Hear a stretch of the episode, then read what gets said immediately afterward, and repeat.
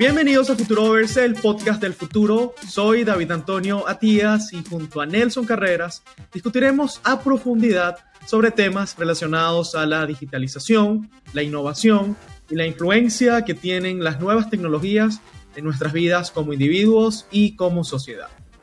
Hoy vamos a conversar sobre redes sociales y para quienes nos siguen desde la primera temporada saben que este es un tema que eh, solemos abordar. Tenemos, por cierto, un episodio sobre redes sociales asociado a la privacidad. Eh, pero hoy vamos a hablar de un tema un poquito distinto y tiene que ver con este problemilla de las redes sociales y estas verdades a medias, ¿no? Eh, la dificultad a veces de entender en realidad qué es lo que está pasando en las redes sociales y cómo a veces nosotros como personas utilizando estas herramientas estamos expuestos a estos sesgos eh, que determinan en parte qué es lo que vemos como la realidad y qué es lo que en realidad ni siquiera sabemos que existe o porque no lo estamos viendo, ¿no? Estos sesgos, sobre todo el sesgo de confirmación. Eh, Ahora, David, tú que utilizas Twitter, porque yo me salí de Twitter, que cómo, ¿cuál sería el primer, sí, cuál sería el contexto de este, de, este, de, este, de esta conversación?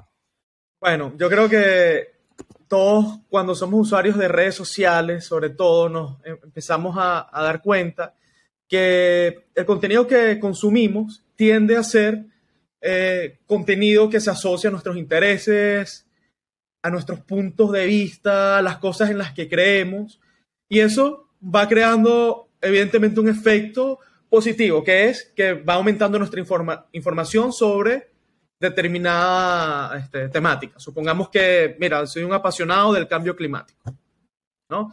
Soy un apasionado de la política. Entonces, claro, empiezo a consumir contenidos en redes sociales, eh, me nutro, pero hay, un, hay como que un efecto muy sutil en, las redes sociales particularmente, ocurre en otros medios, pero en que las redes sociales llama mucho la atención, que es que a, medida que vamos navegando en toda esa marea de información, a veces sin percatarnos, sin percatarnos, nuestra opinión se va convirtiendo en una opinión ligeramente o fuertemente rígida. Y rígida en el sentido que si nosotros todos los días vamos escuchando un punto de vista únicamente, pam, pam, pam, pam, pam, pam, eventualmente vamos a sentirnos, nos va a costar más escuchar el punto de vista contrario y sacar nuestras propias conclusiones. Y eso más o menos es lo que ocurre con el sesgo de confirmación, que es parte de lo que llaman o se consideran sesgos cognitivos, que es básicamente nosotros con nuestro cerebro eh, vemos la realidad de determinada manera tenemos una cosmovisión, tenemos una manera de ver el mundo, que viene dada por nuestra cultura, viene dada por eh, nuestras experiencias, nuestras expectativas, eh, etc. El sesgo de confirmación, particularmente, es esa, mm, esa consecuencia de siempre consumir como que una, una, una vertiente de la verdad y que nos hace en un extremo radicales. Nos puede llegar a ser radicales.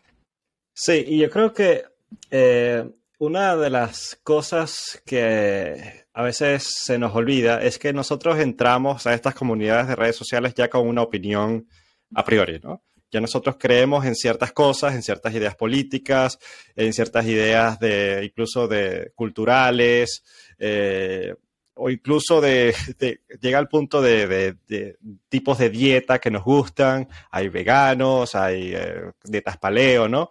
Y entonces tú entras a una comunidad de Twitter, entras a Twitter y empiezas a seguir personas que piensan igual que tú, porque esas son las personas que, tú sigues, a las cuales admiras, eh, el contenido que consumes. Entonces, la primera parte que influye en el contenido que vemos es el hecho de qué contenido buscamos. ¿Qué quiero buscar? ¿Qué es lo que quiero ver? ¿A quién quiero seguir? Y si empiezo a formar esa, esa red, eh, esa network, ¿no? al final estamos hablando de redes sociales. Empiezo a formar esa red donde solo el contenido que voy a ver en mi feed son las personas que sigo, que son, siguen, que hablan de cosas parecidas a mi opinión. Entonces voy a, es como un feedback que se retroalimenta, ¿no? Estoy haciendo que mi opinión sea, veo que cada vez más personas dicen lo mismo y no veo mucho que haya opiniones distintas. Entonces, ah, se crean estas burbujas, como las llaman también en redes sociales, ¿no? estas comunidades que son burbujas, que están contenidas en sí mismas y, e, y empiezan a ignorar lo que no está acorde con esa cosmovisión o con esa idea, eh, con esa familia de ideas con las cuales se asocian. Y quizás no sé si podemos dar algún ejemplo particular para, para aterrizarlo. Eh, sí, obviamente. Y el ejemplo que vayamos a dar va a ser polémico, porque justamente eso se hace más visible en, los, en, los, en, en, los debates más eh, polarizados. Por ejemplo, control de armas mm. es uno, manejo de la pandemia es otro. aquí por la calle del medio, vamos, vamos por lo menos a poner ejemplos, ¿no? Cambio climático es otro. Eh, en Estados Unidos, digamos, republicanos versus demócratas. Y mm. bueno, yo creo que ya con eso es suficiente. Sí, eh, sobre todo los temas políticos son los, los que saltan a primera vista.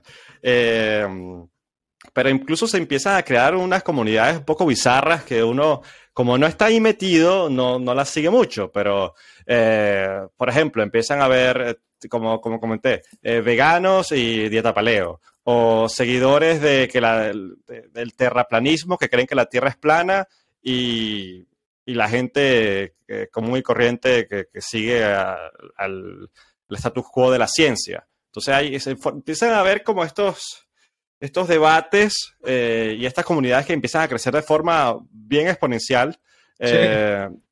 Y, a veces uno dice, ¿cómo esta comunidad llegó a crecer tanto? ¿no? Sobre todo la de los terraplanistas. Eh, y otros debates también políticos, aborto contra no aborto, o pro vacuna, antivacuna, que es una con el COVID. y, entonces, claro, pero no entremos quizás en el tema como tal de, cada uno de estos eh, opiniones, sino el hecho de que si tú llegas con una opinión preconcebida, vas a empezar a ver en tu feed gente que opina igual. Y eso va a retroalimentar el hecho de que tu opinión cree que es la que la mayoría de la gente cree. Y alguien que opina distinto lo empieza, se empieza a ver como alguien como que, ¿cómo, es posible que piense así, no? Empieza a verse como esta, eh, también esta riña nosotros contra ustedes y empieza a ver estos debates bastante acalorados que sobre todo se ven en Twitter, ¿no? Sí, y un ejemplo ahorita, ahorita que acabas de, mencionar, ¿cómo te atreves? How dare you, Nelson? O sea, es, llevar la conversación al punto en que prácticamente Nelson, por pensar distinto a mí en el tema de, por decir, cambio climático, no creo que sea el caso, pero un ejemplo, ¿no? Yo empiezo entonces a atacar a Nelson, ¿no? Y aquí, aquí en, el, en los recursos discursivos que utilizo, empiezo, en vez de atacar las ideas de Nelson, empiezo a atacar a Nelson personal mente. Y digo, bueno, Nelson, tú lo que eres un negacionista, o sea, eres un tipo irresponsable. Imagínate cómo tratarás a tu hijo y a tu esposa así. Entonces, caemos en ese punto, hipotético, caemos en el punto, padre ejemplar, me consta, esposo ejemplar. Bueno, caemos en el punto en donde eh, perdemos el punto, valga la redundancia. Caemos en, en, en, en el caos, porque no somos capaces de escucharnos. Y allí es en donde el efecto, como las secuelas en las sociedades, eh, tardan en, sanarse las repercusiones de, la polarización. Lo vivimos nosotros como venezolanos, Nelson, en, acá en Venezuela. Nosotros, me acuerdo, eh, en la era pre-Chávez, las grandes polarizaciones eran Caracas-Magallanes, dos equipos de béisbol en Venezuela. El béisbol es el deporte nacional. Por eso. Por ejemplo, las riñas que hay entre comunidades de deporte, eso también, eh, también tiene su, peso, cómo se forman dentro de, redes sociales. Sí, pero bueno, aquí ponía el ejemplo como de la política acá en Venezuela por el, hecho que cuando ya el discurso y, los sesgos de confirmación aumentan tanto, se crean comunidades radicales de un bando mm. y de otro. Y eso nunca resulta en algo positivo. Sí, y las, sea, ahí es cuando hay estas riñas en Twitter así bastante impulsivas y se caen estas falacias de argumentación que ya comentaste, ataques personales, que son, por ejemplo, la falacia dominem. Entonces no atacas a la idea, sino que atacas a la persona y crees porque la persona tiene esa idea, la persona es mala, ¿no? Se caen estas dicotomías bueno-malo o, persona eh, normal, persona malévola o eh, sí, casi que enfermos mentales o sí, ¿qué, te puedo decir, no? todos los insultos que se crean alrededor de, de, estas comunidades radicales. Y, y, en verdad no hay un debate, yo cuando veo estas riñas en Twitter, sobre todo en temas álgidos, eh, en verdad no hay esta disposición de querer entender la idea del otro, de razonar, de tener un debate lógico. No, es un ataque de, insultos, de eh, ideas como sacadas así muy, muy a la ligera. No, no hay esta verdadera intención en general de entender la idea del otro, sino que se cae en otra falacia, que es la falacia del hombre de paja. ¿Cómo es? Sí, la falacia del hombre de paja es que tú tienes, tú caricaturizas a la idea, ¿no? Eh, no la, no la describes como con sus argumentos eh, eh, válidos y de peso, sino que haces una caricatura, ¿no? Por ejemplo, yo digo, el hecho de que tú creas en qué sé yo, vamos a poner un tema, que tú seas seguidor de la... Sí, que tú sigas a Bitcoin, ¿no? Que tú creas que Bitcoin es el futuro del dinero. Ah, tú crees que eh, tener eh, un dinerito en una computadora te va a hacer rico. tú estás loco, ¿no? Entonces, allí no, no, estás explicando en verdad, no estás refutando la idea de Bitcoin, sino que estás creyendo que Bitcoin es tener dinerito en una computadora. Eh, y eso es algo que hacen los loquitos. Entonces, ahí hay una falacia de hombre de paja. Estás caricaturizando la idea como algo que en verdad no es. No la estás describiendo como en realidad es. Entonces, claro, atacar este tipo de, hombres de paja de una idea es muy fácil. Porque tú creas el hombre de paja que tú quieres atacar. Eh, y allí es cuando en realidad no hay un debate fructífero de ideas que, se retroalimente y donde las personas en verdad aprendan las unas de las otras, sino es insultar y, y describir a la idea del otro como una caricatura que no es. Y, y qué se gana allí, ¿no? Hay personas que yo creo que son un poco idealistas. Eh, y aquí esto me caería yo mismo en la descripción cuando yo utilizaba Twitter hace unos años donde yo en verdad tenía esta intención de tener un debate que pudiese cambiar a la perspectiva del otro, ¿no? Donde pudiésemos aprender. Y lo que tú ves en Twitter es las respuestas rápidas. Y una de las cosas que yo veo en estas respuestas rápidas es que en verdad no tienes tiempo de pensar, sino que estás respondiendo por emoción. Em, no, o sea, no estás racionalizando la verdad. Eh, teniendo un debate de ideas en una extensión larga, como por ejemplo lo podemos tener tú y yo en un podcast de larga duración. Eh, no sé si tú has tenido esa misma eh, experiencia en estos debates o si te metes en ese tipo de debates o no. Sí, eh, trato, trato de evitarlo, sobre todo en Twitter. Últimamente he estado un poquito más así como, digamos, este, vieja de cafetal, como decíamos, decimos en Venezuela, cuando uno se engrincha, ¿no? Es como una manera que, de, decir, cuando tú te engrinchas y, quiero tener la razón, entonces me voy a poner allí en las redes. Porque, y justo por eso es que lo titulamos redes sociales y sesgos de confirmación, eh, sesgos cognitivos, porque de alguna manera las redes sociales exacerban esa necesidad de tú querer tener la razón. Y de, eh, porque esa es nuestra debilidad como seres humanos. O sea, no nos gusta estar equivocados. Vamos a admitirlo. O sea, te gusta Nelson cuando te dice, mira, eso no es así. Y aquí, están los, aquí está la evidencia, aquí están los hechos. Aquí están los hechos. Pero a nadie, a nadie le gusta estar equivocado. Y entonces es como nuestra salida adelante. Y me pasa en Twitter, sí, respondiéndote, sí, me pasa en Twitter.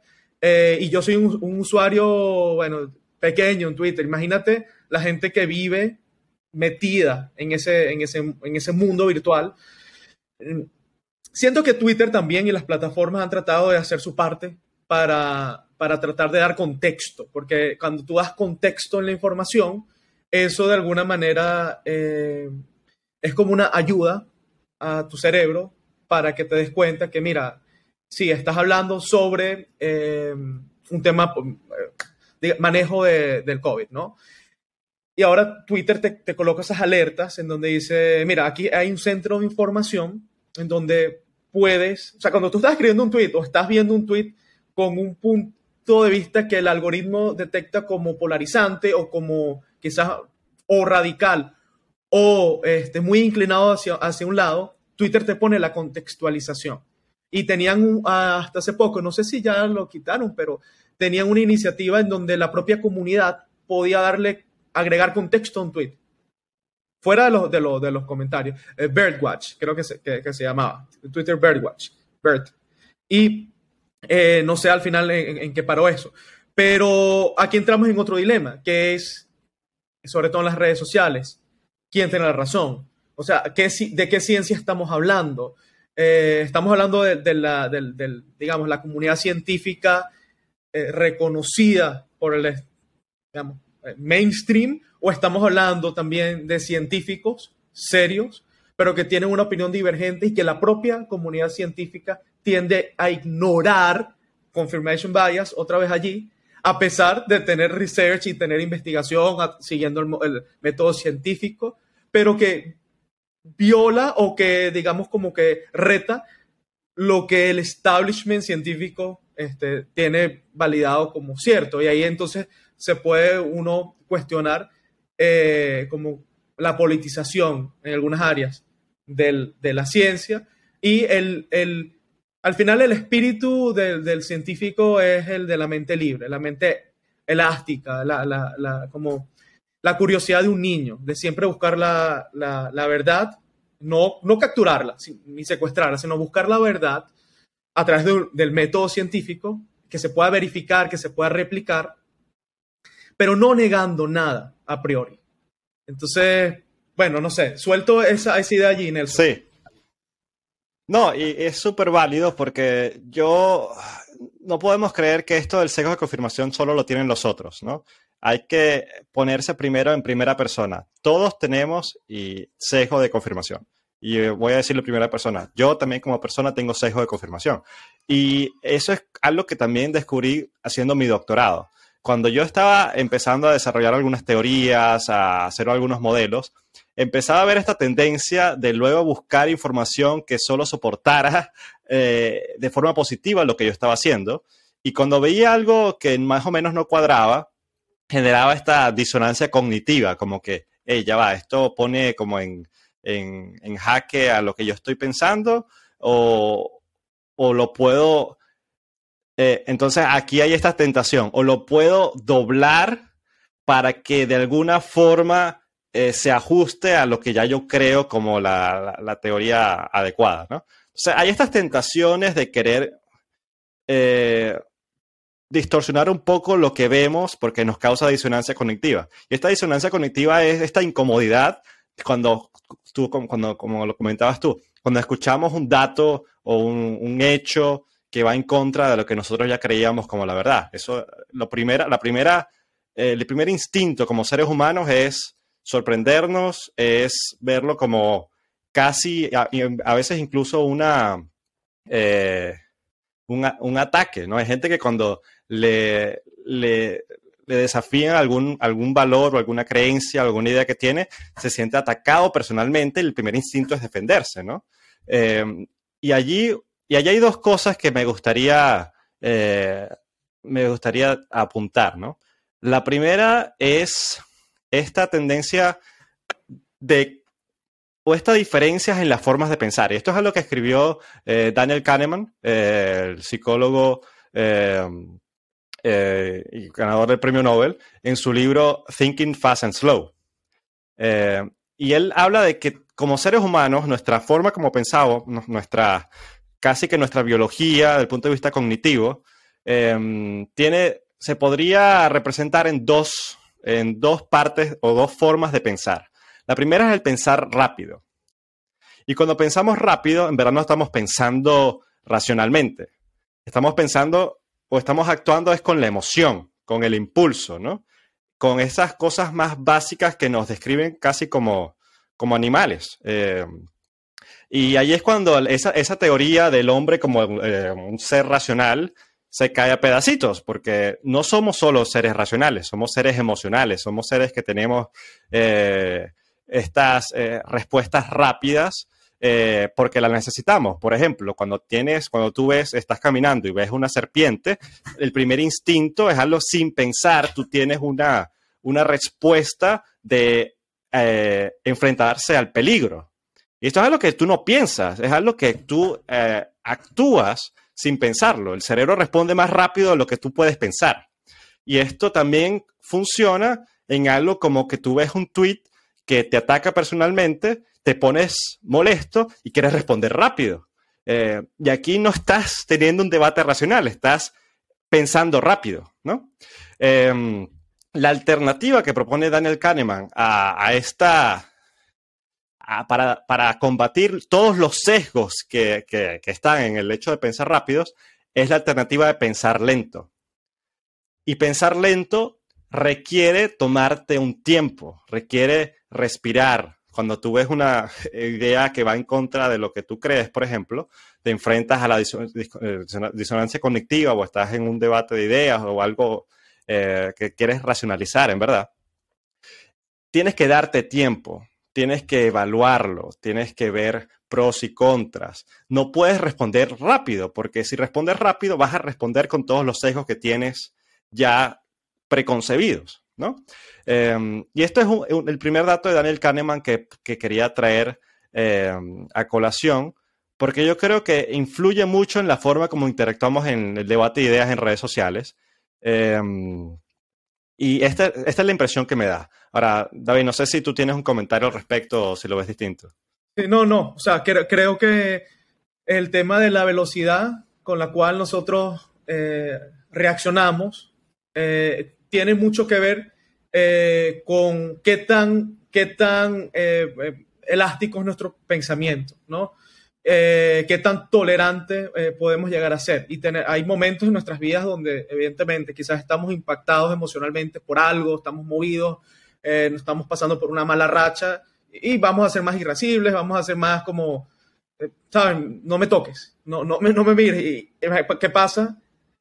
En la, qué es lo que dice este filósofo que lo recomiendo, que a mí me ha explotado el cerebro, no sé si lo voy a pronunciar bien, es Unchul Han, igual podemos poner el, link en la descripción, que tiene un libro llamado No Cosas, que es una crítica, wow, súper, súper punzante de la, de la era digital y de la extremada digitalización de nuestras vidas, ¿no? Entonces él parte de que estamos, más o menos como el argumento, estamos en la, en la era de las no cosas, de que estamos rodeados, somos parte de la infosfera, él lo llama, de la, una esfera de información en donde nosotros nos convertimos como en unas, unas especies de receptores y emisores de información, infómatas, él lo, llama.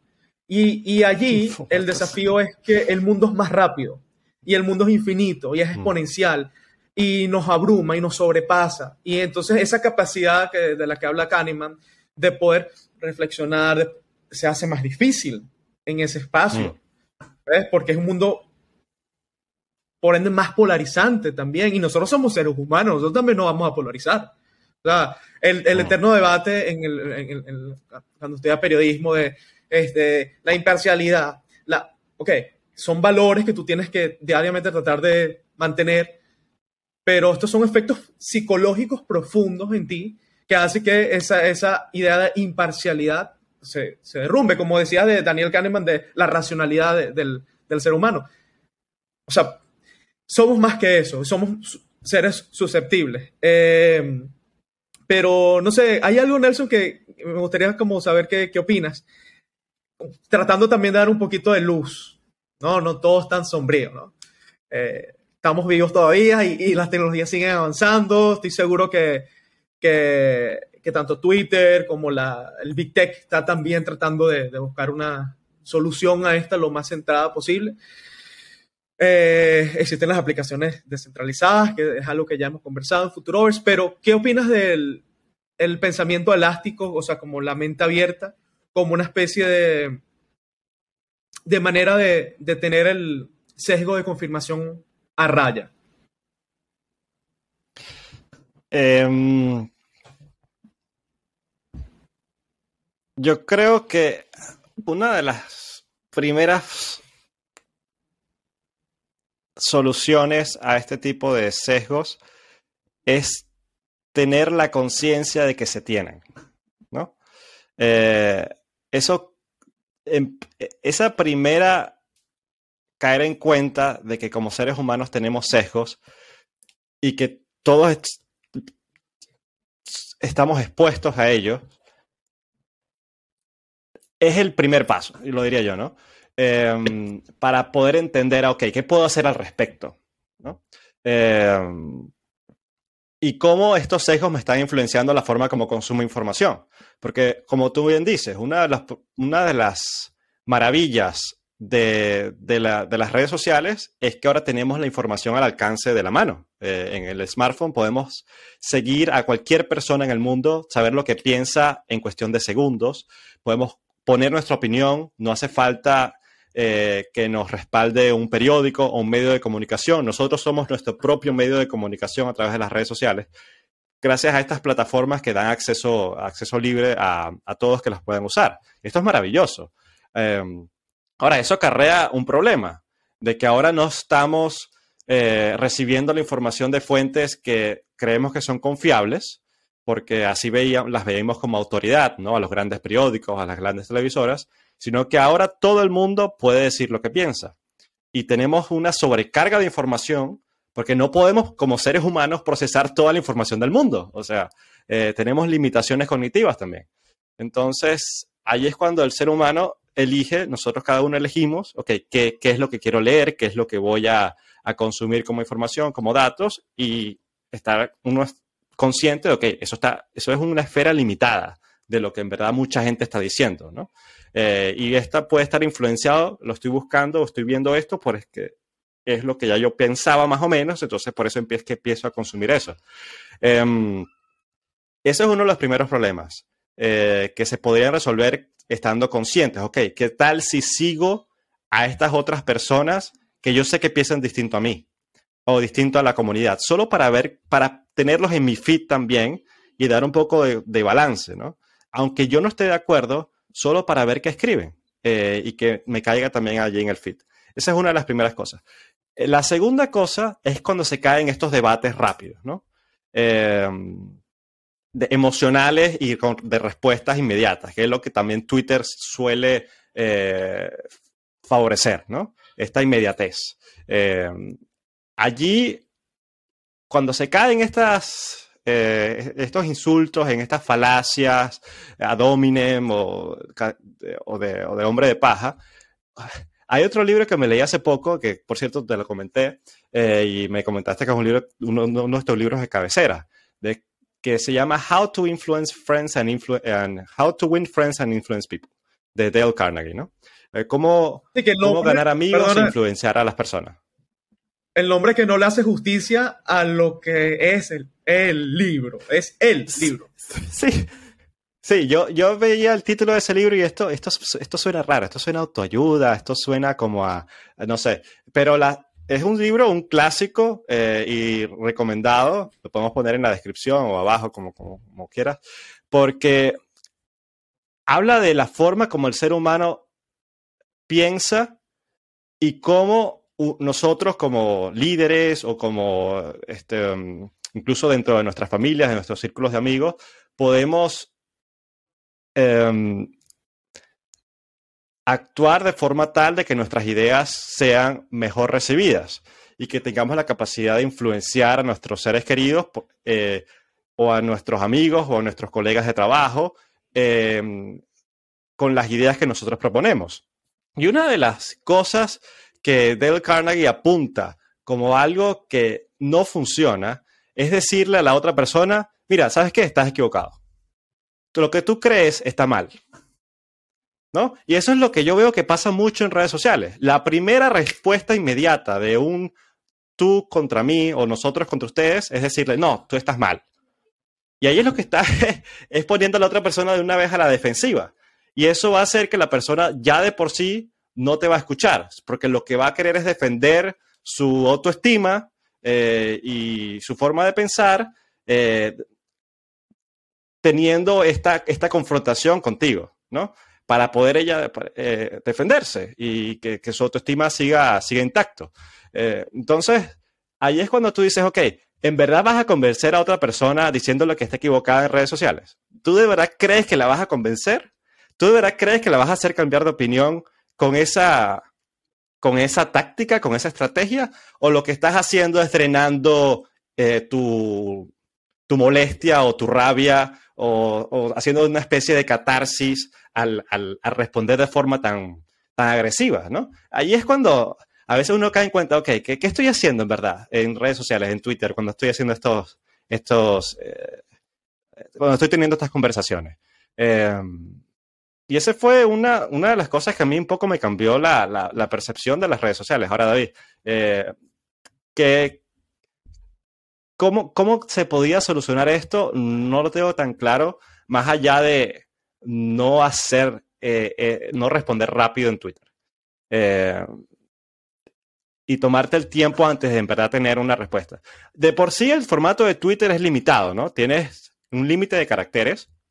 Puedes hacer un, eh, un, hilo y volverte loco, escribir un artículo en Twitter, pero no sé, eh, no sé si el medio ya de por sí está afectando la forma como podemos tener el debate. Claro, al final eh, la verdad toma tiempo. O sea, los debates que valen la pena toman tiempo, las ideas toman tiempo también en, uno desarrollarlas. Por eso es que ah, particularmente a mí me gusta mucho el, formato libro, o sea, el leer un libro, evidentemente. O sea, tú y yo consumimos bastante información de artículos, eh, otros podcasts también, somos muy asiduos de podcasts, pero fíjate que tanto a ti como a mí nos gusta escuchar, por ejemplo, a Joe Rogan, a Alex Friedman, etcétera, que son podcasts de larga duración, en donde a diferencia de, por ejemplo, capítulos como de 15, 10 minutos, 5 minutos, etcétera, que tienen que caer obviamente en, el, en la dinámica de YouTube para crear engagement, etcétera, estos, estos, estos contenidos de larga duración eh, lo que permiten es, en el, en el caso de las entrevistas, es diseccionar, o sea, el pensamiento de Mark Zuckerberg, por ejemplo, una entrevista bien interesante que le, que le hizo Lex Friedman, ¿no? Y eh, en el caso del entrevistado, ellos, yo cuando veo, cuando un entrevistado va al programa de Joe Rogan, el, 90% de los casos va feliz de la vida, porque va a tener tiempo de decir su verdad. Eh, yo vi a Mark Zuckerberg súper contento también de, hablar con, porque es un personaje muy demonizado, ¿no? Entonces, ok, ahora me mm. toca a mí, ya no estoy frente al Congreso de Estados Unidos que parezco un muñeco, eh, un robo de alienígena, Aquí con Lex Friedman ahora sí puedo decir mi verdad. En las redes yo creo que, mira, una solución que nosotros podemos implementar, primero, bajarle el, tiempo a las redes. Y eso es algo que Apple entendió. No sé si en Android capaz, pero en Apple tú le puedes colocar eh, como límites por aplicación, eh, límites de uso. Eh, entonces tú recibes una alerta. Entonces te dice, mira, ya se te vencieron tus 15 minutos de Twitter vamos, vamos a empezar a entrenar este músculo entonces, el músculo de la paciencia quizá. O sea, y lo primero es bajando nuestro tiempo de exposición. Eso, eso, eso, es un punto. El segundo punto, que si quiero lo hablamos eh, más adelantico, es la solución tecnológica. O sea, partiendo que aquí el eslabón más débil es el ser humano. Entonces aquí el gran problema de esta infosfera es que tenemos en nuestras manos grupos de WhatsApp al alcance de nuestras manos diseminar información falsa, no verificada, información sentimental, no sentimental, pero muy emoción, con carga emocional que nos, nos, nos mueve. Entonces, nosotros nos convertimos también en esta cadena de sesgos de confirmaciones, nos convertimos en partícipes de la, en la diseminación de información falsa. Entonces, aquí obviamente está la solución tecnológica de las plataformas. ¿Qué podemos hacer? Este, pero bueno, vamos, a, si quieres aguantamos ese, vamos, vamos quizás a, elaborar un poquito más el tema de la solución personal. Sea, más allá de, lo que estoy diciendo, de limitar nuestro tiempo a redes sociales, o sea, tú sientes que hay como otras maneras de, tratar de solucionar esto. Sí, una de las cosas que me gustó muchísimo de la entrevista de Lex Friedman a Mark Zuckerberg es como eh, Lex Friedman planteó varias de las preguntas. Una de las cosas que le pedía a Zuckerberg antes de responder eh, la pregunta es, le ponía el argumento que era opuesto o que atacaba a Zuckerberg, ¿no? y la forma como se lo planteaba Zuckerberg para que respondiera es, ¿podrías hacer un hombre de, de acero de esta idea y luego darme tu respuesta? ¿No? ¿Y qué es este hacer el hombre de acero? Cuando hablamos de la falacia de hombre de paja, hablamos de caricaturizar a la idea distinta y atacar esa caricatura eh, que nosotros queremos atacar. La contraparte a la falacia de hombre de paja es hacer un hombre de acero, ¿no? En inglés suena mejor. Un strawman es el hombre de paja y haces un steelman, ¿no? Entonces, en verdad, lo que tú tienes que hacer es tratar en la medida de lo posible de dar los argumentos de la, de la otra idea de la forma más eh, ¿cómo decirlo? De una forma tal de que si esa otra persona te escucha, esté de acuerdo en la forma como la planteaste, ¿no? Por ejemplo, David, tú me puedes decir, mira, yo creo que esta camisa es roja porque así la veo, y yo la estoy viendo azul. Y, tú me, y yo, entonces yo te diría, ok, David, tú ves esa camisa roja por esta razón y esta razón. Y tú me, digas, y tú me dices, sí, exacto, por eso es que la veo roja. Ok, Ahora yo te voy a decir por qué yo la veo azul. Que la otra persona tiene que estar de acuerdo, tiene que decir, o imaginariamente, tienes que imaginar, tienes que pretender que la otra persona va a estar, va a decir, ok, planteaste mi idea de una forma eh, correcta o de una forma válida, ¿no? Entonces, esa es una de las primeras cosas cuando tenemos conversaciones o debates. Puedes hacer un hombre de acero de mi idea antes de responder y no atacar a, esta caricatura. Ese es algo que me gusta y que quizás es difícil hacerlo en formatos cortos. Amerita un poco de formato largo, pero quizás en una discusión incluso escrita se podría plantear. Sí, o sea, lo que estás, lo que estás planteando es que eh, como una manera de levantar una banderita de paz. O sea, yo quiero tener un debate contigo, pero quiero tener un debate de calidad donde, donde voy a plantear mi punto de vista y quiero, necesito escucharte también para poder llegar a una solución. Que, que es, es, una, de, uno de los, una de las bases del, de la negociación, ¿no? Y esto es algo que tú también te, has dedicado a estudiar recientemente. Es uno, uno, de los puntos más importantes de la negociación. Es ponerte en el lugar del, del, del otro, entender cuáles son las mm. motivaciones de la otra persona, tú tener tu posición y siempre estar dispuesto a ceder. O sea, porque cuando tú cedes de forma genuina, eh, como que ocasiones ese efecto también de que la contraparte eh, de alguna manera también esté dispuesta a balancear su, posición. Entonces, ok, aquí cómo lo podemos llevar a las redes sociales, eh, a, Twitter. Vamos, hablemos de Twitter porque ya hemos hablado mucho de Twitter. Sigamos acá. redes sociales son, muchas cosas, ¿no?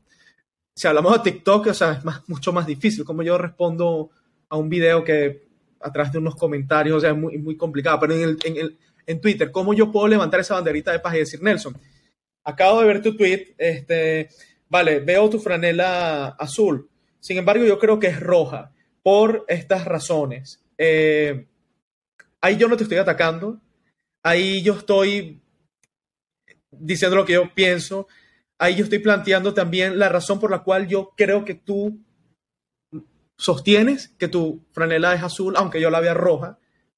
Entonces allí yo como que estoy sentando las bases a, que sigamos eh, discutiendo, pero aquí, sin subir la voz ni bajar la voz, pero manteniendo nuestras ideas. Eh, yo no, lo, no veo cómo en Twitter eso, eso pueda, o sea, en la práctica, cómo eso se pueda llevar a cabo. No lo veo. E, es difícil porque Twitter premia en cierta forma también la, eh, la idea radical, ¿no? Porque él va a tener más likes o porque vas a causar más impacto o, ¿sabes? Eh, y a veces la gente lo que quiere en redes sociales es ver que su tweet tiene likes, tiene retweets, porque eso te da ese shot de dopamina, ¿no? Eh, y mucha gente tiene esta, a veces consciente o inconsciente, este, este uso de las redes sociales como algo que se puede llegar a, eh, que, te da una sensación de, sentirte bien cuando mucha gente te da tweet o te da like. Y eso es algo que se puede llegar a una adicción. Y eso es algo que hablan también muchos eh, científicos hoy en día, de cómo la, la respuesta de nuestro cerebro a las redes sociales en esta forma es la misma respuesta que tenemos si consumimos cocaína, ¿no? Eh, o si somos alcohólicos, ¿no? Es esta respuesta de shot de dopamina y que te puede hacer eh, adicto a las redes sociales. Ahí es cuando gente pasa horas y horas eh, en redes sociales o viendo cada vez, ok, ¿cuántos likes tengo ya? ¿O cuántos retweets tengo ya? Eh, ¿No? Porque quieren tener ese shot de dopamina. Entonces, eh, cuando tú quieres responder de forma más racional, más templada, lo primero, la primera recomendación es no responder inmediato. Es leer el tweet, o leer la publicación que se hizo sobre la idea que no estás de acuerdo contigo, que no está, con, la, con la cual no estás de acuerdo, y cerrar la aplicación. Y hacer otra cosa. Dejar pasar por lo menos 5 o 10 minutos. Y aún así sigues estando en un, en un mood, en una... Puedes estar molesto.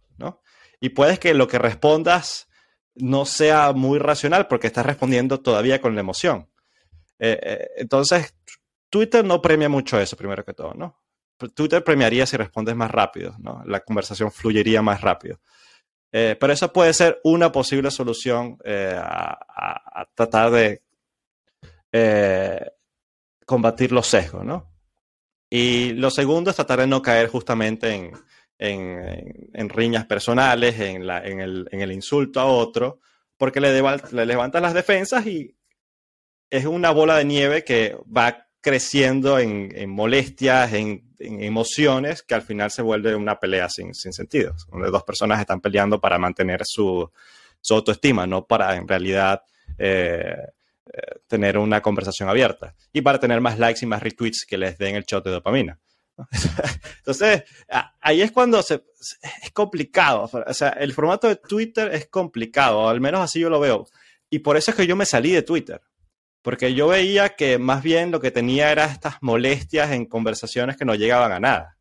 Eh, y mi, posición fue radical de salirme de Twitter, ¿no? Y decir, ok, ahora mi vida es más feliz sin Twitter. Hay gente que tiene eh, posiciones intermedias, que dice, yo no leo los comentarios de Twitter. Yo publico tweet, un tweet, no, ni leo los comentarios porque no quiero, sobre todo la gente que tiene muchos seguidores y, o, tiene ideas relativamente... Eh, eh, ¿cómo se dice? Polémicas, puede ser, o como bien duras, ¿no? Polémicas. Exacto, entonces hay gente que dice, mira, yo ni leo los comentarios. Joe Rogan ya no, él dice, yo ni, leo los comentarios de, Twitter. Yo publico los tweets y ya, y veo el feed de otras personas y ya. Ahora, ahí estás cayendo en sesgo de confirmación, porque ni siquiera estás viendo la contraparte, ¿no? Estás decidiendo qué ver y qué no ver. Pero hay gente que dice, bueno, eso es un punto medio que por lo menos hace que mi relación con las redes sociales sea un poco más pacífica. Eh, pero sí, ahí es cuando yo personalmente creo que el formato de larga duración es, una respuesta mucho más completa, ¿no? el formato de audiolibros o de libros, el formato de podcast largos, y en parte es por eso que estamos haciendo tú y yo este proyecto, que es un podcast eh, de un formato relativamente largo, donde en verdad podemos explayar nuestras ideas, podemos darnos el tiempo para conversar y, donde tú que nos escuchas también puedes em, pensar con nosotros, porque aquí es prácticamente todo el material que, del cual estamos conversando lo hacemos también de forma relativamente eh, espontánea. No, tenemos un guion preparado de lo que estamos hablando. Y, eso nos permite eh, desarrollar nuestras ideas como en realidad las pensamos y que, bueno, obviamente no, no, esperemos, no esperamos que todos los que nos escuchan estén de acuerdo con nosotros y por eso también eh, nos podríamos retroalimentar de una comunidad que nos da feedback, ¿no? Pero que podamos ver ese feedback en, una, en un espíritu de aprender los unos de los otros, ¿no? No de atacarnos, no de eh, querer, no sé, sobresalir con un comentario eh, incendiario. Em, y ahí es cuando en realidad yo creo que eso puede ser una solución o un contrapeso a las redes sociales. Yo no soy, yo no propongo que todo el mundo se salga de Twitter, pero lo que tú comentas de darle un tiempo eh, límite al uso de esas redes sociales, te dice, ok, voy a ver Twitter, pero lo veo 15 minutos al día y luego voy a escuchar un podcast, o luego voy a leer un libro, o luego voy a tener una conversación eh, con mis amigos sobre esto, ¿sabes? Y eso podría ser un contrapeso, ¿no? No creo que Twitter se lo debamos demonizar. Cada quien toma las decisiones que, que quiera, como cree que le convenga más a su personalidad. Pero yo sí creo que el formato de larga duración es una respuesta más completa. Esa es mi opinión personal. Sí. Y está la libertad de, elección, como dices, de, de, tú decidir eh, qué es lo que más te conviene. Eso es una sugerencia, el tema de, limitar la, el, tiempo de exposición. Otra sugerencia, como todo, fíjate que estamos hablando casi de cosas que rayan en la adicción, como ya, y de hecho ya, ya lo has lo, lo acabas de comentar, ¿no? Todos los estudios que existen que ponen esos paralelismos entre la, la relación con las redes sociales y que se parece en gran medida a, a cómo se comporta un adicto, ¿no? Entonces, bueno, partiendo de allí, partiendo que es un medio muchas veces necesario, o sea, ya sea por tu trabajo, ya sea por incluso mantenerte informado, eh, vamos a ver cómo nos relacionamos. Eso sí lo podemos cambiar. O sea, la manera en cómo nos relacionamos con ese medio lo podemos cambiar. Ahora, lo que no podemos tener una incidencia tan, tan directa es en el, cómo estas plataformas funcionan y de alguna manera combaten eh, los sesgos de confirmación o evitan que sus usuarios caigan en sesgos de confirmación. Está el diseño de la plataforma. Y ese es como que otro, otro, otro punto que quería eh, conversar contigo, que es, sabemos este gran debate que existe entre los paradigmas del Big Tech y las redes sociales del Big Tech versus como esta, esta ola de nuevas aplicaciones descentralizadas, que entre otras cosas, lo que proponen es que en el caso de los algoritmos se puedan abrir. O sea, esas, los algoritmos que son como las reglas de funcionamiento de, de Twitter, en este caso, son propiedad intelectual de Twitter. ¿Vale? Ellos abrieron Birdwatch, lo hicieron open source, lo cual me pareció súper interesante. Este, algoritmo, este algoritmo que decía que servía para dar contexto a un tweet. Lo hicieron open source. Me pareció súper interesante. Ahora, ¿qué pasa? ¿Cómo, Twitter, por ejemplo, em, determina que un tweet cae en la categoría de posiblemente fake, news. ¿Cómo Twitter determina, o lo, el fact check, odio ese término, ¿no? Que es como decir, no, esta información fue, pasó por el Ministerio de la Verdad y aprobado por el aprobado, firma, pum. Mm. Probado por los hechos. Ahora, la verdad es, algo que está en constante evolución. Eh, la verdad científica también está constantemente, si no, imagínate, viviéramos en, la, en el oscurantismo eh, de ese pensamiento que somos el centro del universo. Cuando yo, hoy en día, gracias a la mente elástica eh, y a la ciencia abierta, se, pudimos demostrar que no. Muchas cosas que hacen hace dos, tres años eran verdades inamovibles, hoy en día mm, probablemente necesite una revisión. Entonces, esa idea del fact-check como, como parte del, como del, social media tradicional. Es algo que a mí personalmente me preocupa porque como que, como que es una, una, manera como, como de descartar visiones alternativas.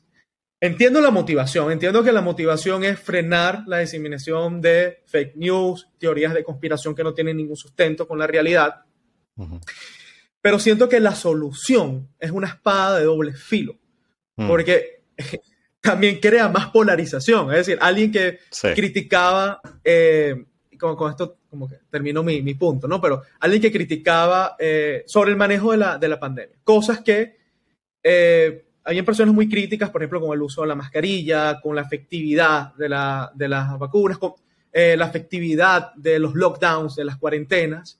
Y en aquel momento, estas plataformas, básicamente, si tenías una opinión contraria a lo que decía la, la, sí, la, salud pública, ¿no? Los, los, grandes este, exponentes de, estas áreas, tú eras tildado como fake news y te cerraron tu cuenta. Hoy en día, muchas de esas posturas divergentes, eh, heterodoxas, resultaron ser ciertas, ¿no?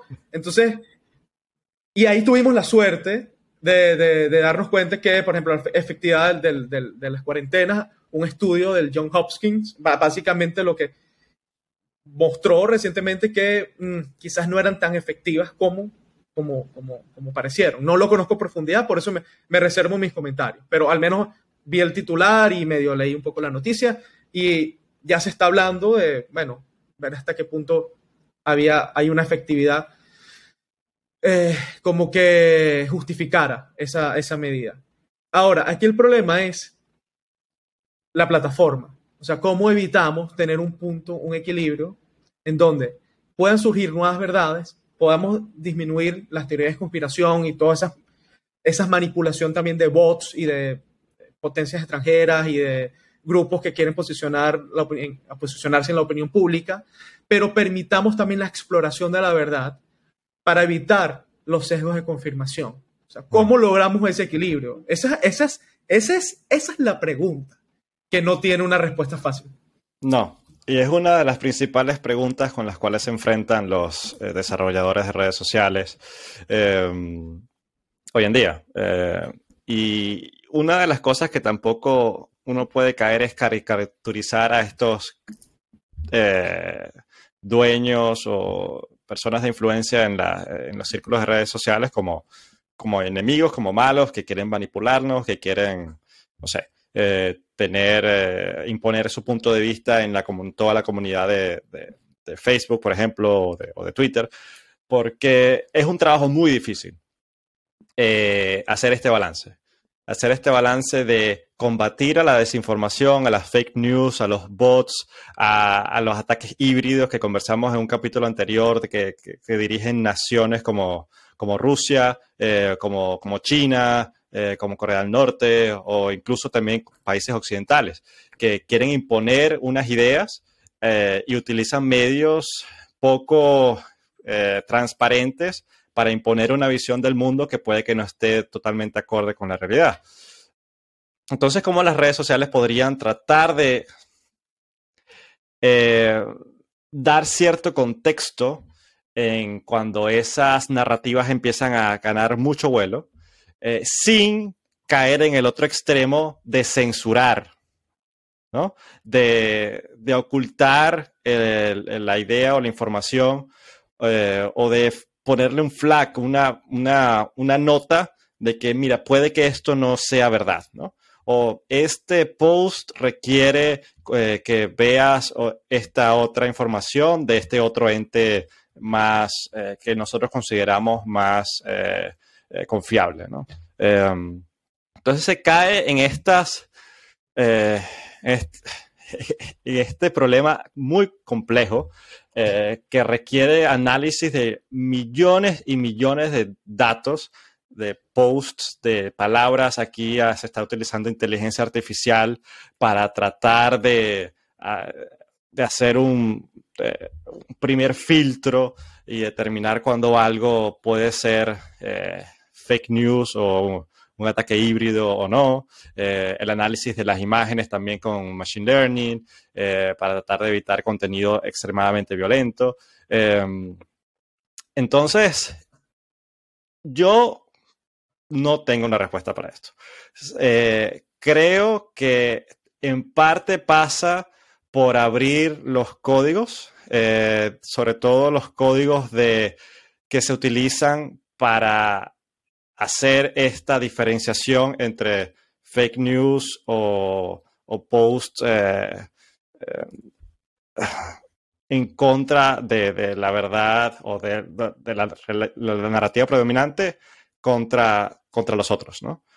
Donde la comunidad pueda ver en verdad qué, qué criterios está usando la plataforma para hacer esta diferenciación, que es algo que no contamos hoy en día con plataformas como YouTube o como Facebook, ¿no? Eh, esa es una de las primeras cosas que podría ayudar a aumentar la confianza de las comunidades en, estos, en estas plataformas. Y lo segundo pasa por uno mismo, ¿no? No de criticar solo a las plataformas, sino de uno como usuario como de, de estas plataformas, cómo podemos hacer un uso más eh, efectivo y más balanceado. Y aquí es cuando cae esta, este, este, episodio, ¿no? Cómo nosotros podemos tratar de evitar los sesgos eh, y de relacionarnos con, una, con las redes sociales de una forma más eh, efectiva y más, sí, más fructífera. Yo, y yo, yo creo en ese, justamente en esa línea del, de qué podemos hacer nosotros como individuos, está, que en parte nuestra intención con el podcast de educar, divulgar información, poner temas que son súper importantes, lamentablemente no tan visibles hoy en día, pero que son esenciales en esta era. Entonces, yo creo que aquí también los gobiernos tienen un, papel muy importante desde el punto de vista de los esfuerzos de educación, actualizar los currículums, ¿no?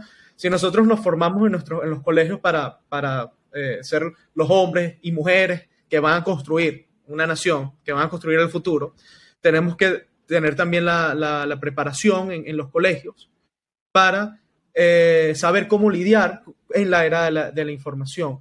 Y esto es un punto esencial. O sea, cómo vamos a, cómo vamos a nosotros a reconocer cuando posiblemente hay un fake, fake news, cómo vamos a tener esa capacidad, cómo desarrollar el discernimiento eh, entre tanta información, tanta confusión, tanto caos, eh, cómo comportarnos eh, en las redes sociales, cómo tener eh, higiene, o sea, en qué consiste la higiene digital, ¿no? Entonces, yo, yo siento higiene que... Higiene digital. quizás lo desconozco, ¿no? Higiene... Pero mira, ¿qué, qué es higiene, creo digital? Que, creo que es como... Suena como a bañarte. mira, vamos, vamos, vamos. A limpiar tu, tu, tu smartphone. Sí, no. Agarras un poquito de cloro, okay. le pasa. No, no, la, higiene, la higiene, la higiene digital. Quítale el. la higiene digital este, es como, digamos, es más, tiene que ver más como, desde mi punto de vista, con la higiene mental, ¿no? Eh, con la salud mental, o sea, como nosotros mantener hábitos eh, de consumo, en este caso con las tecnologías digitales, que, mm. que, nos traigan cosas positivas, ¿no? Reconocer lo que nos daña y, y, comprometernos, porque esa es la otra parte, ¿no? Ser disciplinados y comprometernos. Pero necesitamos conocer cuáles son esos, esos fundamentos, cuáles son esas alternativas. Desconozco porque no es mi área, si, sabes, en los principales gobiernos al menos hay esfuerzos en ese sentido de traer en el, al currículum educativo este, programas que eh, traigan ese tipo de, de, contenidos, pero siento que es, es, es una de las cosas que, al menos desde el punto de vista oficial, se pueden hacer. Sí, no, y no, no quiero entrar muy a fondo en el tema de la salud mental, pero es algo que también, eh, sobre todo Facebook está lidiando actualmente, ¿no? Eh, con plataformas como Instagram, donde se ha visto cómo puede llegar a afectar también la salud mental, sobre todo de, de jóvenes y sobre todo de mujeres que ven en Instagram una presión social bastante fuerte, ¿no? Eh, y acá este, este tema de la necesidad de tener likes, la necesidad de que una comunidad te acepte, o cuando hablamos de cyberbullying, ¿no? Eh, y esto caería en otro tema, eh, en otro podcast quizás que se pueda conversar. Pero sí, estas son implicaciones muy eh, importantes, muy que vale la pena llevar la educación a, a los jóvenes, sobre todo desde, desde, desde el colegio, quizás, como tú lo planteas, para tratar de evitar no nada más los temas de sesgo, los temas de, de, de, una relación eh, saludable con, con, las redes sociales, sino también evitar temas incluso de depresión o que pueden llegar a suicidio, como hemos visto en, en, varios casos y como varios investigadores han reportado, ¿no? Entonces, esto no es un tema ligero, esto es algo que de verdad requiere una, una actuación conjunta, un, unas campañas de educación para eh, resolverlo de la mejor manera posible eh, con, desde diferentes ángulos eh, de regulación, de educación de, y, de divulgación de la información de forma más abierta y diría yo, no sé si pacífica, pero porque a veces hace falta la atención, pero al, al menos eh, más balanceada, más, más eh, sí, balanceada es la mejor palabra que se me viene. Mira, cuando nosotros pensamos en alguien sabio, lo, lo, primero que se nos viene a la mente es la típica imagen de quizás un, una seta en la montaña, sentado, meditando y con la barba larga. Pero cuando vemos, revisamos el carácter de ese, de ese asceta, eh, eh, su carácter yo lo definiría así. Este, una persona eh, empática, dispuesta a escuchar, con información, o sea, culto también, veo como la, la, parte, alguien que ha cultivado el intelecto, una persona muy, muy centrada, balanceada, y al final del día como que siempre el, el, la sabiduría es como parte de la búsqueda del ser humano, de la trascendencia, ¿no? Tú llegar a ser sabio, o al menos tener algún tipo de sabiduría, ¿no? Al menos creo que eso es lo que todos eh, buscamos, ¿no? Eh, de forma intuitiva, creo que está hasta en nuestro ADN desde el inicio de la humanidad, es decir, sentirnos bien con nosotros mismos y ser balanceados. Entonces, si partimos que eso es como una, una de las aspiraciones más casi que antropológicas ¿no? del, ser humano, y vemos que esos, esos son rasgos del carácter que determinan a una persona sabia, entonces podemos inspirarnos en esos caracteres, eh, caracteres, no, esos, rasgos del carácter, caracteres, esos rasgos del carácter para diseñar esta, esta, estas soluciones, ¿no? Eh, que estas soluciones tengan que ver, como dices tú, con, con un contacto más balanceado con la opinión contraria, eh, una relación más natural también con, con las redes, eh,